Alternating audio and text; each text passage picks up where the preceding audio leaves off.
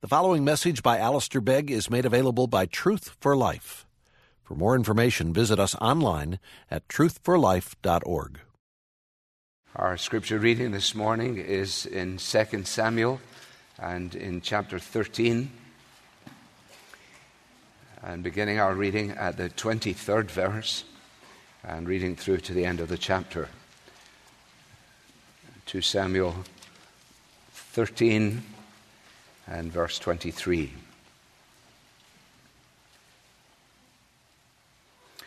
After two full years, Absalom had sheep shearers at Baal Hazor, which is near Ephraim. And Absalom invited all the king's sons. And Absalom came to the king and said, Behold, your servant has sheep shearers. Please let the king and his servants go with your servant. But the king said to Absalom, No, my son, let us not all go, lest we be burdensome to you. He pressed him, but he would not go, but gave him his blessing. Then Absalom said, If not, please let my brother Amnon go with us. And the king said to him, Why should he go with you?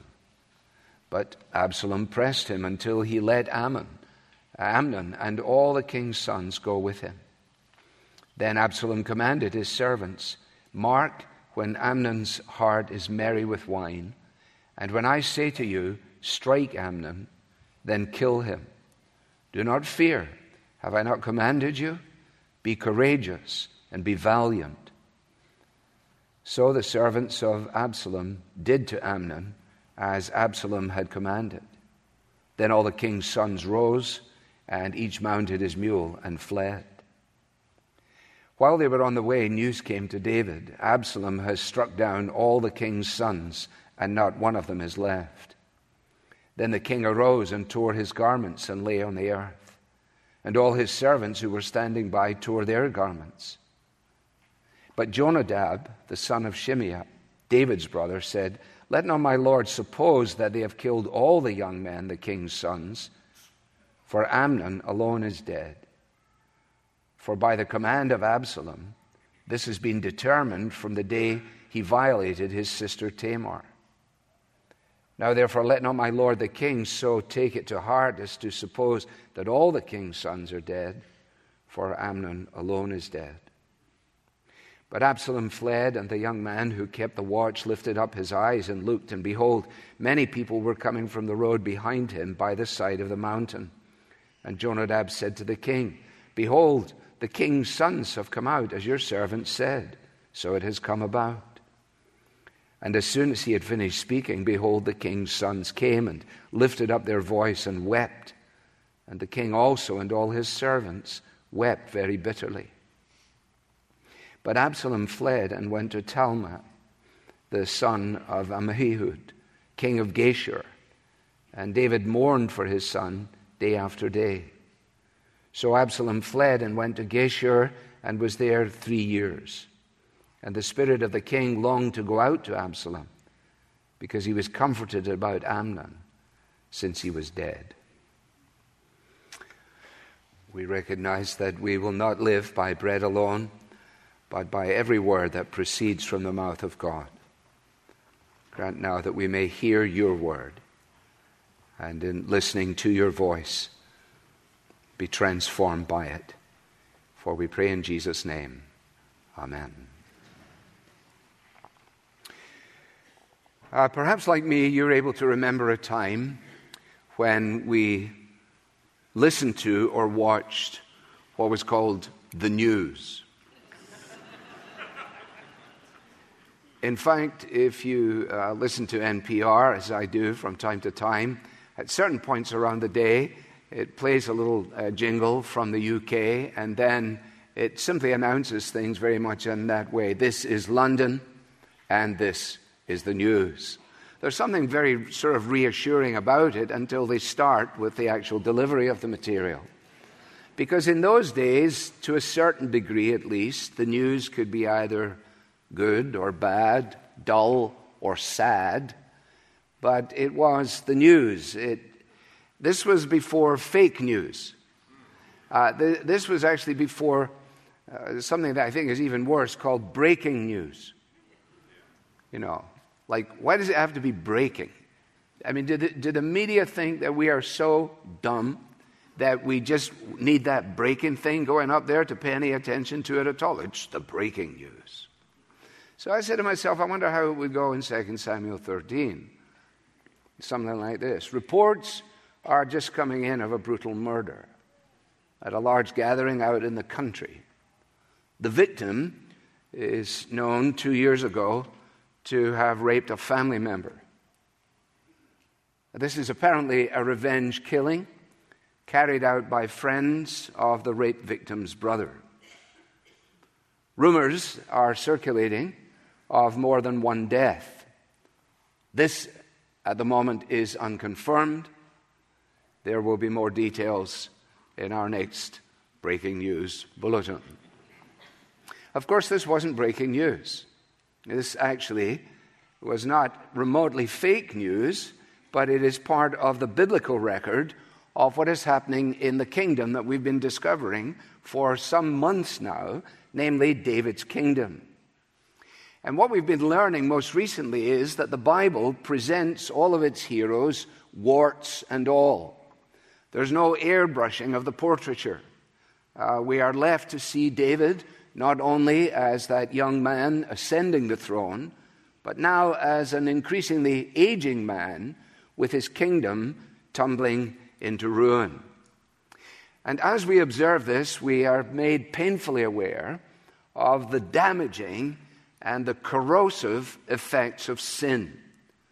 That the implications and applications of man's rebellion against God is undeniable.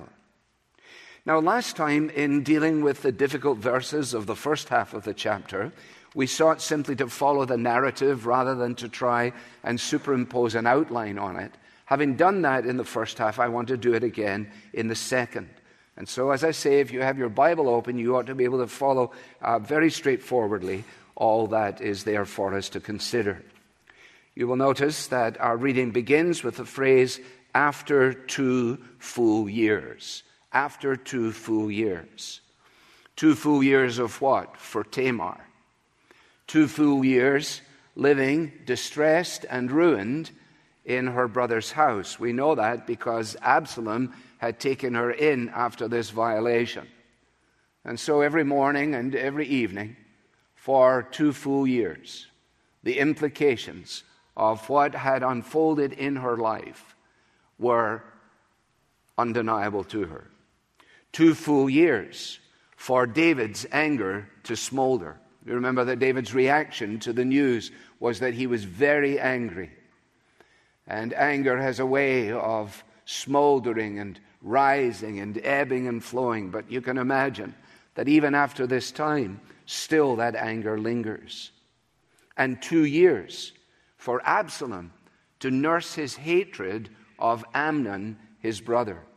Because as we saw at the end of our study last time, he would not speak to Amnon. And presumably, he has chosen never to speak to Amnon because his hatred continues. Now, it is at that point that for Absalom, a plan that he has had in mind for some time, opportunity knocks. That's what I wrote in my notes just to guide me. Opportunity knocks here in verse 24. It knocks in the form of an annual event, an annual event called the sheep shearing. We've seen this before. Uh, you, I'm not going to go rehearse to it, but you will remember uh, that it was in this context that we were introduced to Abigail and her husband, Abigail, who would become one of David's wives. Way back, actually, in the book of Genesis, uh, there is another incident rather similar to 2 Samuel 13 that fascinatingly also takes place within the context of the sheep shearing. Now, as we read this, uh, are we to assume, as we come just on the text, that Absalom is putting together uh, an event, uh, seizing the opportunity of the event to let go of things in the past? Let the bygones be bygones. Is what he's trying to do simply bring people together for a time of reconciliation and a time of celebration? Well, of course, we know that that is not the case. And in verse 24, he invites his father along with all the king's sons. You will notice as you read through the text that that phrase comes a number of times all the king's sons. And we've said before that repetition in our reading of Old Testament narrative is there in order that we might pay attention to it. Doesn't mean we should divert from where we are, but simply recognizing this that the future of David's kingdom lay in all the king's sons. If anything were to happen to all the king's sons, then David's kingdom is kaput. And so it is mentioned in this way a number of times. He invites his father, along with the whole uh, entourage, to come. David decides, no, he doesn't want to. Uh, you see there, he just says, I, I think it would be a, bur- a burden to you. What, what kind of burden would it be? Well, maybe just the numbers, perhaps expense involved, I don't know. Absalom decides to press him on it. And he said, No, I'm, I'm not going to go, but uh, I'll give you my blessing. Then Absalom comes to probably what is the real issue here. I don't know whether he uses the invitation to his father in the hope that his father will not come, but uh, certainly his real interest is in verse 26. Then Absalom said, If you're not going to come, then please let my brother Amnon go with me. And of course, it's almost inevitable that David would reply as he does. Why, why should he go with you? Why should he go with you? Why, why are you singling him out?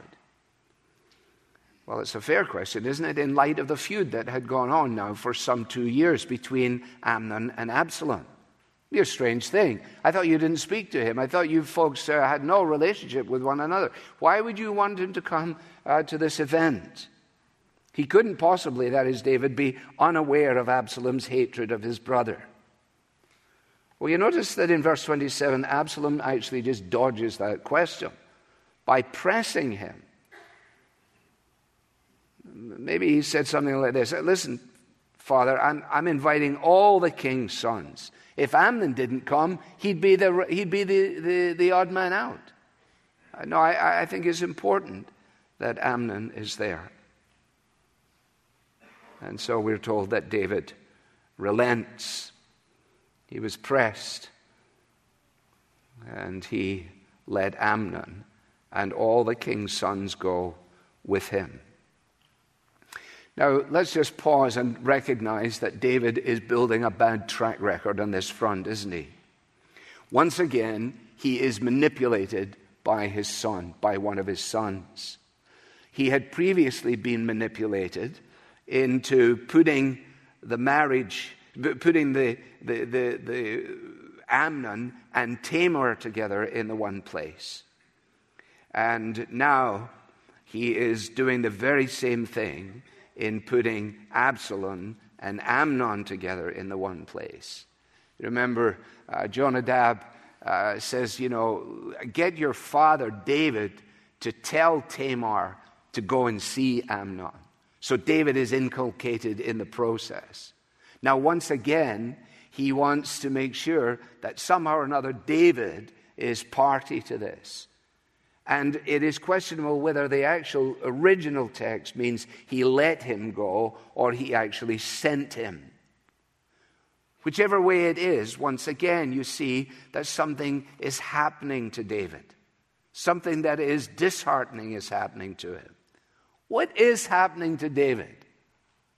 Well, we remember at the 27th verse of chapter 11 that the thing that David did displeased the Lord. That David is now no longer living, as it were, under God's smile, he's living under God's frown. That God, in his mercy, had accepted David's expression of repentance, but as we've said routinely, God did not then prevent the consequences from David's sin from being set aside. And so what we see is that he is a weakened person. He's no longer resolute. He's easily manipulated. He's either unwilling or unable to take control. In short order, he's not living to a good old age. Maybe he doesn't listen to anybody.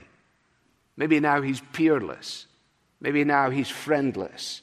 Maybe now he just doesn't really care what any of his wives have to say. Maybe he's just tired. Maybe he's just fed up. How different he is from, for example, Caleb.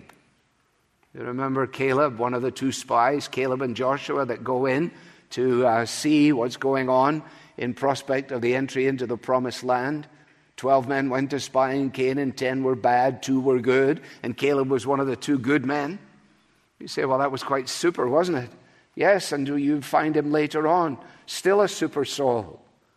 Uh, you can read it for yourself in Joshua 14, where Caleb says, I was 40 years old then, and the Lord has kept me alive, and I'm still as strong today, and it may be that the Lord will be with me.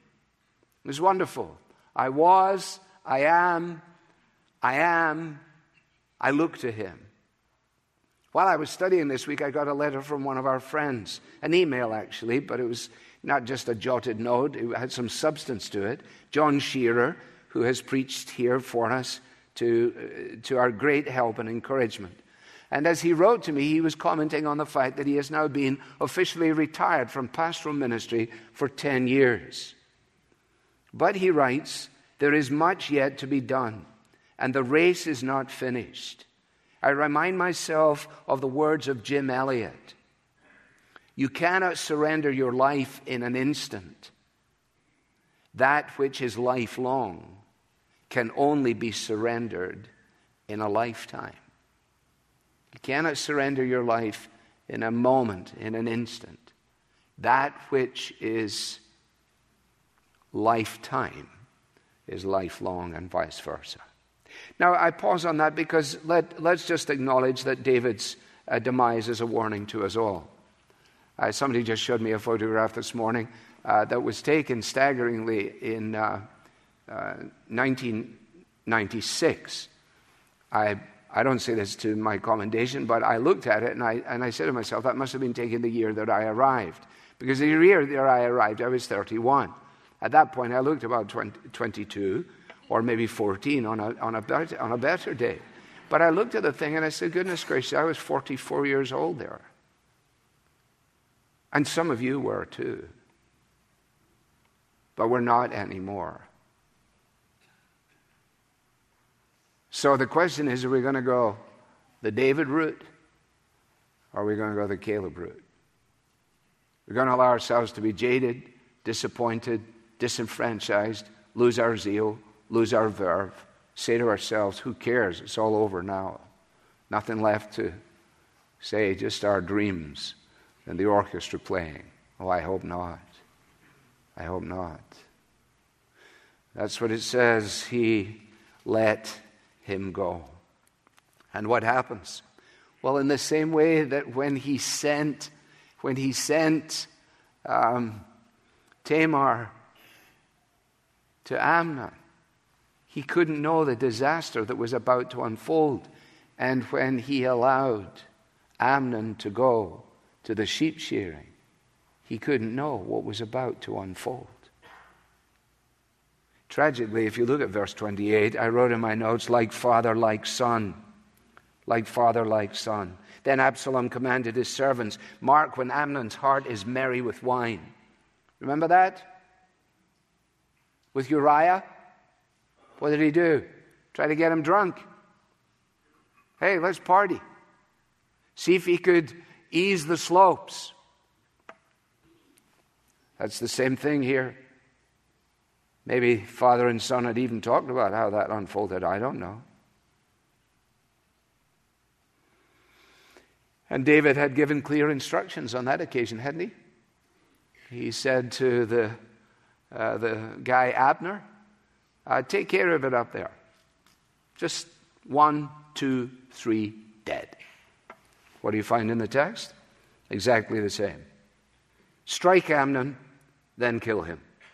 Do not fear. Have I not commanded you? Be courageous and be valiant. Amazing, isn't it? This is a murder we're talking about here. This is not, this is not a launch into battle. This is not Joshua chapter 1, be strong and very courageous, for the Lord your God is with you wherever you're going. No, this is we're going to kill my brother. It's, it's, isn't, isn't the perversity of the human heart and mind so uh, amazing? I mean, our capacity for deceit is phenomenal. As I suggested to you the last time, when in that horrible act of violation, Amnon uses language that is endearing that is sort of sensitive. At the same time, while he is physically overpowering the girl. I mean, it's horrendous. And now, what does Absalom do? He uses the language of honor. Be strong, be courageous. I'm the heir to the king.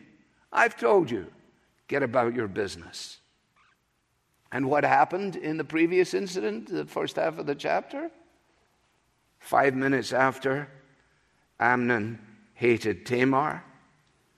And you look there in verse 29b, and essentially five minutes after the servants had done what Absalom told them to do, they made a run for it.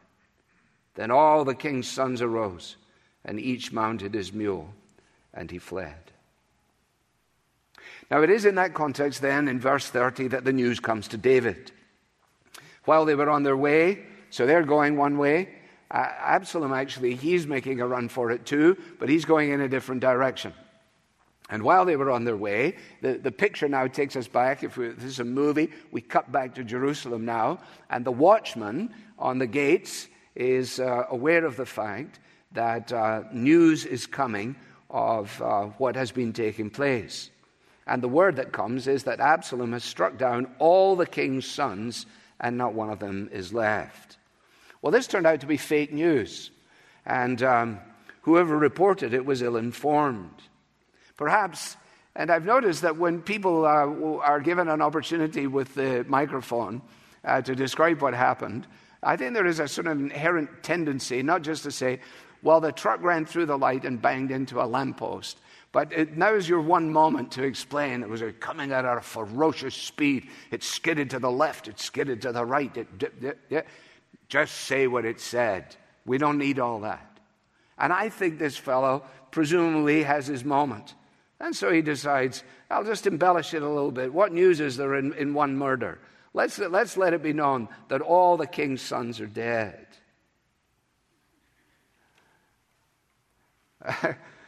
the, the, newspaper that we had in Yorkshire when I was a boy uh, was, uh, you know, I couldn't find a scoop to save its, uh, to save its uh, uh, circulation. I mean, we used to have headlines in, in the local newspaper that said, like, man had bacon and eggs for breakfast, or, uh, or a tree fell in the river. You know, it was like, whoa, this is good stuff. But the fact that that David actually reacts immediately and dramatically, as he does. Then the king rose, tore his garments, lay on the earth. His servants did the same thing. That speaks to the fact that he was aware of the feud between his sons. He'd questioned Absalom, probably when he did, suspicious of his motives. But now, he doesn't actually question the reporter. You say, well, would he? Well, yeah, actually, I think he would. And I'll tell you why. Because if you remember the beginning of 2 Samuel, about 100 years ago, as 2 Samuel, and David hears the news of Saul's death. And the young man who told him, 2 Samuel 1 6, said, By chance I happened to be on the mountain, and so on. And uh, David actually presses the man and says, Are you really uh, got this accurate? Well, here we have it. The news comes to him that there has been a complete loss of his entire lineage.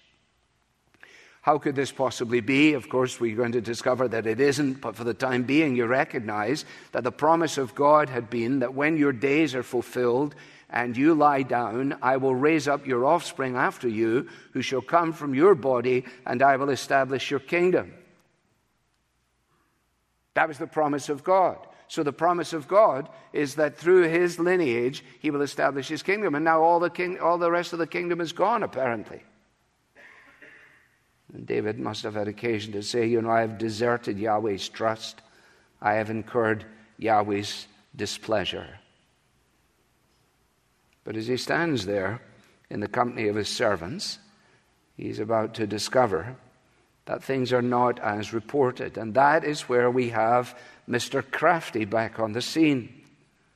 When Jonadab, the son of Shimeah, David's brother, shows up. He is, of course, Absalom's cousin. He is officially the spin doctor. He does provide the actual account of what has taken place, but he does it in such a way as to let, if you like, David down lightly. They haven't killed all the king's sons, only Amnon. And of course, he says, this is something that is a slow train coming. You see that there in verse 32. For by the command of Absalom, this has been determined from the day he violated his sister Tamar. We've been expecting this, he says. And it would seem reasonable, reasonable, not a main thing and a plain thing, but it would seem reasonable to suppose that Jonadab's ability to explain this is because he has been in on it from the very get go, that he's been in on it from the start, that he's the fixer, he's the get it done man. He made it possible for Amnon to violate Tamar, and now he fixes things for Absalom in the killing of Amnon. Things are not as bad as you seem, king. Don't be too heartbroken. You see his language there? Don't be too heartbroken. You're not without an heir. Only Amnon is dead. And this becomes very clear as the king's sons return to Jerusalem.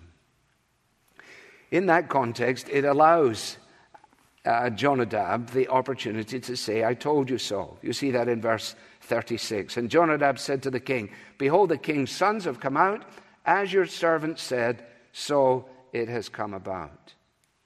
It hasn't been a wholesale slaughter. Even if it was a dreadful killing, nevertheless, here are the facts. Now, here's just a thought in passing. It's even possible, isn't it, that Absalom is using what happened to Tamar as a mechanism to justify his killing Amnon.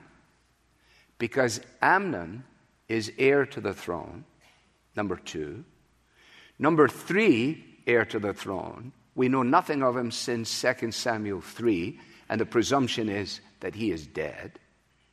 Therefore, Absalom is now clearing his way to assume the throne for himself. And as we go on in our studies, what I've just suggested to you may either come to you with a sense of, yes, I think so, or you may determine that it isn't the case. But here's the fact Absalom had no place at all to execute justice in this way. The fact that it was wrong for it to take place, which it was, the fact that it caused such pain to his sister, which it did, the fact that it made him hate his brother, which was also true, none of that legitimized Absalom taking matters into his own hands. And there is a reminder to us here, isn't there? That when the scriptures say, Vengeance is mine, says the Lord, I am the one who will take care of things. Eventually, when God sets to right his world, all of the injustices, all of the hatreds, all of the attempts at vengeance meted out by humanity will be dealt with absolutely perfectly. And in the meantime, we need to acknowledge that we very rarely, if ever, get vengeance right. Well, I'm going to take care of it. In fact, as my friend says, in our hands, vengeance just becomes another expression of our own sinfulness. Now, what happens is that Absalom fled. In fact, my title this morning was Amnon is Dead and Absalom Fled. You say, well, what, you could have just said that and we could have had the benediction. I understand, but I want to try and encourage you to read your Bible. Absalom fled, verse 34. Absalom fled, verse 37. Absalom fled, verse 38. So what do we know? We know that Absalom fled. He fled in another direction. He fled to a place that was beyond David's jurisdiction. He fled to his maternal grandfather and to his kingdom. He fled in such a way that he put himself beyond the reach of David, which is perhaps the answer to the difficult closing verse 39, where it says, And the spirit of the king longed to go out to Absalom. Well, maybe he didn't go out to him because he was beyond his jurisdiction.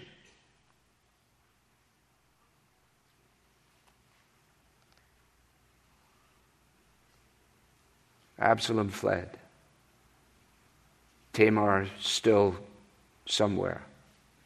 And David mourned for his son day after day. Which son do you think it was? Well, you say, I think it must be Amnon. Well, surely Amnon. But why not Absalom too? Again, if you know anything of the story that is to come, both of his sons were the occasion of his grief. I have a picture of David in my mind. He's just sitting. He's sitting gazing. He's sitting gazing, but not in the way that he gazed when he was up on the top of the building, gazing down at that pretty girl bathing. No, that gaze is long in the past. No, he gazes now. He gazes really probably, I don't think he fixes his eyes on anything. He just gazes. He gazes into the distance. He's a jumble of reactions, a mixture of emotions. All the glory days are all so far away now. Like that picture they just showed me.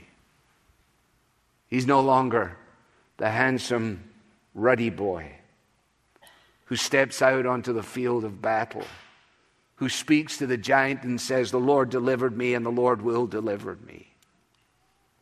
Now he's a shadow of himself. He can't get the balance right between being merciful to his sons and executing discipline upon his sons. So when he should say, No, you're not doing this, he says, Oh, go ahead. Well, what are we to do with this?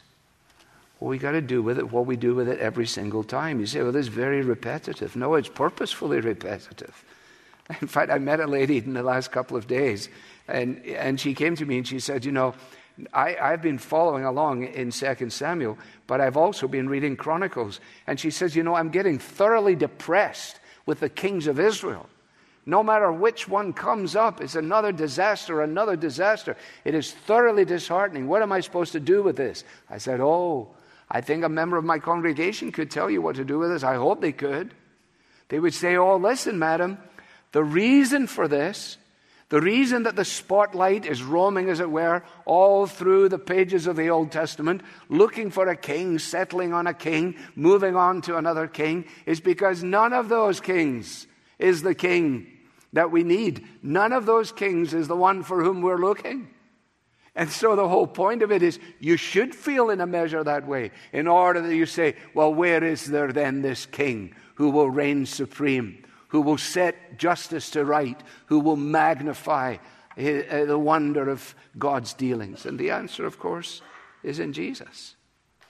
Because only in the work of Jesus do we find mercy and justice executed properly. It is beneath the cross of Jesus that not only do we find a place to stand, but it is beneath the cross of Jesus that love and justice meet one another. How else could it be that God would save sinners? Except that He, the sinless one, bore my sin in his own body on the tree in order that I might enjoy what it is to be brought into his family and to live in his presence. And here's my final observation I said to myself, you know, people are going to sit there and say, yeah, I kind of get this, but it's so way out there. I mean, it's, it's, uh, what, it, what has it got to do with me? Well, it's got everything to do with you. Everything to do with you. Because we share Absalom's nature, even if we don't duplicate what he did. You say, well, where do you get that from? Well, where do you think we get it from? But particularly when Paul instructs Titus to make sure that his congregation are eager to do good, to make sure that his congregation are really warm and welcoming to the people on Food Truck Sunday, to make sure that his congregation do not engage with people in the community in a spirit of um, sort of obnoxious piety or with a snooty down look on the lives of men and women. In order to ensure that, this is what he says remind them to be submissive to rulers and authorities. Vengeance is mine, says the Lord. You're not going to have to storm the Capitol building. Just relax. Just relax. Remind them to be submissive to rulers and authorities, to be obedient, to be ready for every good work, to speak evil of nobody, to avoid quarreling, to be gentle, to show perfect courtesy towards all people. For, he says, now here's the punch. For we ourselves were once foolish, disobedient, led astray, slaves to various passions and pleasures passing our days in malice and envy, hated by others, and hating one another. We share Absalom's nature, even though we do not duplicate his deed. And what's the distinguishing reality? But when the goodness and loving kindness of God our Savior appeared, he saved us. Not because of works done by us in righteousness, but according to his own mercy by the washing of regeneration and the renewal of the Holy Spirit, whom he poured out on us richly through Jesus Christ, our Savior, so that being justified by his grace, we may become heirs of the King, according to the hope of eternal life. So he says, make sure your congregation gets this. And that way, they won't talk down to people, and neither will you, Titus, and neither must you beg, because this is what you are a total sinner apart from the redeeming grace of Christ. That's why we sang, There's a higher throne, because there is. And that's why, in a moment, we will end with our closing song. Just a brief prayer.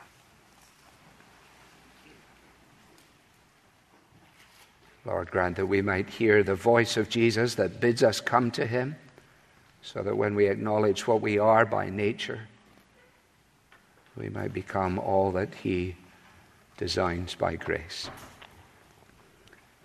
Grant that we might come to the place where love and justice meet, and that we might bring others to the same place. For in Christ's name we ask it. Amen. You've been listening to a message by Alistair Begg from Truth for Life, and you're welcome to pass this sermon along to others, but please don't charge for it or alter it without written permission from Truth for Life. This content has been provided to you free of charge by the generous supporters of Truth for Life. For additional information about how you can support Truth for Life, please visit us online at truthforlife.org. There you'll find free message downloads from Alistair Begg, as well as links to our podcast, mobile apps, and other resources to help you grow in your Christian faith. Again, the website is truthforlife.org. You can also follow us on Facebook and Twitter to stay in touch with Truth for Life and Alistair Begg. Truth for Life, where the learning is for living.